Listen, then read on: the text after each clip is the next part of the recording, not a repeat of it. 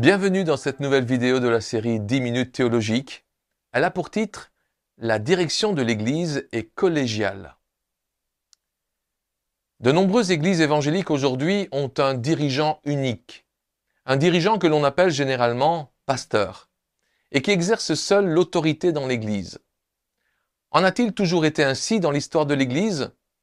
Eh bien non. Comme nous allons le voir, les églises du Nouveau Testament avaient une direction collégiale, c'est-à-dire un organe de direction composé de plusieurs personnes qui n'avaient pas de lien hiérarchique entre elles, même si elles étaient bien souvent supervisées par un apôtre ou un représentant apostolique. Et c'est là que certains d'entre vous se demandent peut-être, mais comment la direction des églises s'est-elle retrouvée concentrée entre les mains d'un seul homme? Pour répondre à cette question, il nous faut parcourir le Nouveau Testament, car celui-ci utilise plusieurs mots pour désigner ceux qui dirigeaient les églises locales il y a 2000 ans. Cependant, les deux mots qui reviennent le plus souvent sont ancien et évêque. Alors d'où viennent ces mots? S'agit-il de ministères différents, identiques ou complémentaires? Commençons par les anciens. Presbyteros en grec du Nouveau Testament. De nos jours, tous les spécialistes s'accordent pour dire que l'origine des anciens des églises chrétiennes se trouve dans les Zaken du judaïsme. Zaken signifie vieux en hébreu. Dans l'Ancien Testament, les anciens dirigeaient le peuple et le conseillaient. C'étaient eux qui siégeaient aux portes des villes et qui rendaient la justice. C'étaient eux aussi qui étaient chargés de maintenir la pureté rituelle ou de régler les conflits familiaux. Plus tard, les synagogues qui naîtront pendant l'exil auront elles aussi, à leur tête, des anciens, sous la conduite d'un chef de la synagogue. Ces anciens étaient responsables de la vie civile et religieuse du peuple, ainsi que de l'enseignement des enfants, puisque la synagogue faisait en même temps fonction d'école. Ils devaient avoir au moins 30 ans, connaître la loi et jouir d'une bonne réputation, les synagogues étaient généralement dirigées par un groupe de sept à neuf anciens. Lorsque les chrétiens furent chassés des synagogues et qu'ils durent créer leur propre structure, ils adoptèrent tout naturellement une organisation similaire à la synagogue et conservèrent le nom d'anciens pour désigner leurs dirigeants. Dans le monde grec, il y avait également des anciens qui avaient certaines responsabilités dans les cités grecques. Ils s'occupaient des impôts, formuler les lois et veiller à la moralité. Pour les Grecs, le qualificatif ancien renvoyait donc à des notions de maturité et de responsabilité. On pourrait dire en résumé que les anciens des églises chrétiennes supervisaient les affaires de leur église de la même manière que leurs collègues juifs s'occupaient de leur synagogue et leurs collègues grecs veillaient sur leur cité. Le deuxième mot qui désigne les dirigeants des églises locales est le mot évêque, épiscopos en grec du Nouveau Testament. Le mot épiscopos, qui a donné par francisation le mot évêque, vient du monde grec. À Athènes, c'étaient des magistrats extraordinaires qui étaient envoyés pour rétablir l'ordre dans les villes troublées de l'empire athénien, ou pour châtier les auteurs d'une révolte, ou pour procéder à une enquête, ou pour organiser un nouveau mode de fonctionnement de la ville. Car l'épiscopos était chargé de surveiller le paiement régulier du tribut de toutes les cités soumises à Athènes.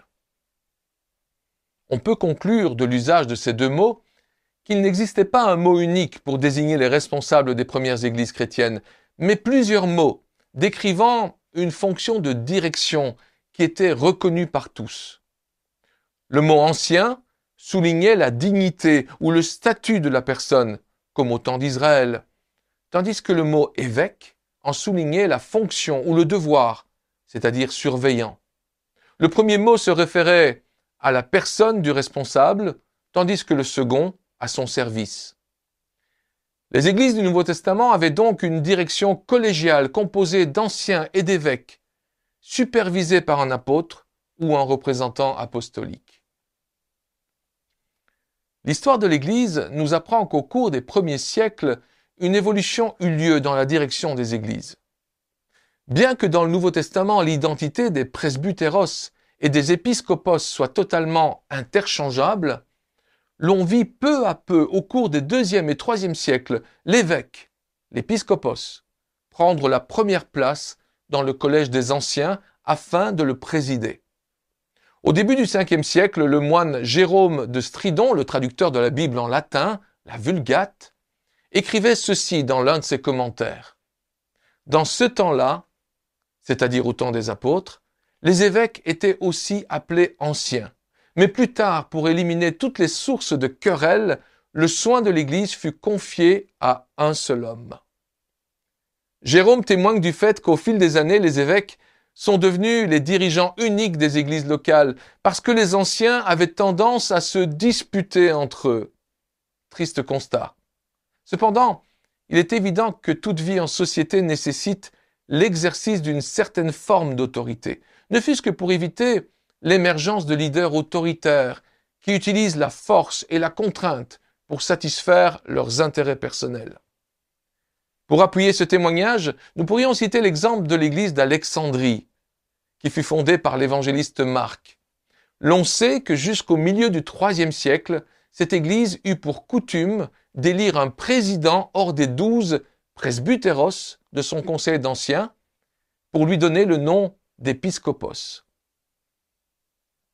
C'est le besoin d'unité dans la direction des églises locales qui exigea qu'il y ait un président, comme dans les synagogues juives, un président qui fut appelé épiscopos. Ce besoin d'unité dans la direction des églises locales s'expliquait à l'époque par les menaces que représentaient la persécution et les hérésies pour les églises. Face au danger de division et d'éclatement des églises locales, la meilleure protection consistait à renforcer leur encadrement hiérarchique. Et tout cela amena donc irrésistiblement les églises vers la suprématie d'un seul homme, l'épiscopos. Beaucoup plus tard, au XVIe siècle, les réformateurs ne modifièrent pas fondamentalement la direction des églises locales, sinon en attribuant le premier rôle au pasteur en lieu et place de l'épiscopos.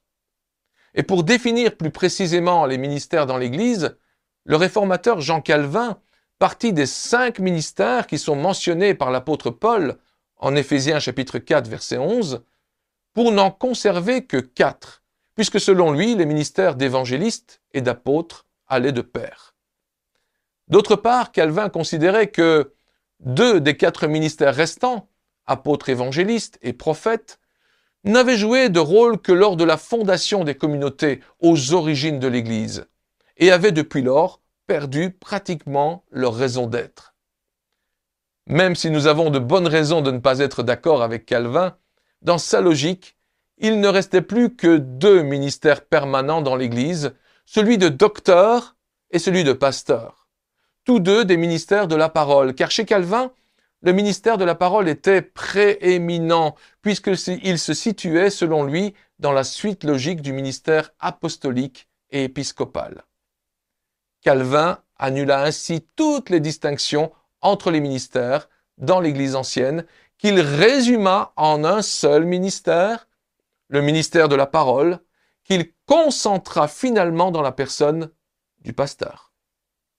Notons qu'à côté du pasteur, Calvin admit également deux autres ministères, mais qui n'étaient pas de la parole, ceux d'anciens et de diacres. Voilà pourquoi la plupart des églises issues de la Réforme ont aujourd'hui une direction collégiale composée d'anciens et de diacres et présidée par un pasteur. Malheureusement, avec le temps, de multiples raisons comme la difficulté de trouver des anciens qualifiés ou l'idée de prééminence du pasteur sur les anciens ont abouti dans certaines églises à la disparition du conseil d'anciens. Le pasteur se retrouvant ainsi seul pour exercer l'autorité. Pourtant, nous lisons dans le Nouveau Testament que l'autorité que les ministères exerçaient dans les premières églises était non seulement une autorité déléguée, puisque Jésus-Christ déléguait à des personnes une certaine autorité pour conduire son Église, mais que cette autorité était toujours partagée entre plusieurs personnes. Par exemple, dans l'Épître aux Galates, nous lisons que malgré son tempérament de leader et ses convictions, Paul, l'apôtre, pris soin de consulter les autres apôtres à Jérusalem afin d'avoir leur accord avant de se lancer dans l'évangélisation des non-juifs. De plus, à une autre occasion, il n'hésita pas à reprendre ouvertement l'apôtre Pierre lorsqu'il le vit faire preuve d'hypocrisie face aux judaïsants. Autrement dit, même les apôtres n'étaient pas les seuls maîtres à bord. Ils cherchaient toujours l'accord des autres apôtres et se permettaient de reprendre leurs collègues lorsqu'ils s'éloignaient de la volonté de Dieu. Au niveau apostolique donc, l'autorité s'exerçait également de façon collégiale. Soumettez-vous les uns aux autres dans la crainte de Christ, écrivait l'apôtre Paul aux Éphésiens au chapitre 5 verset 21.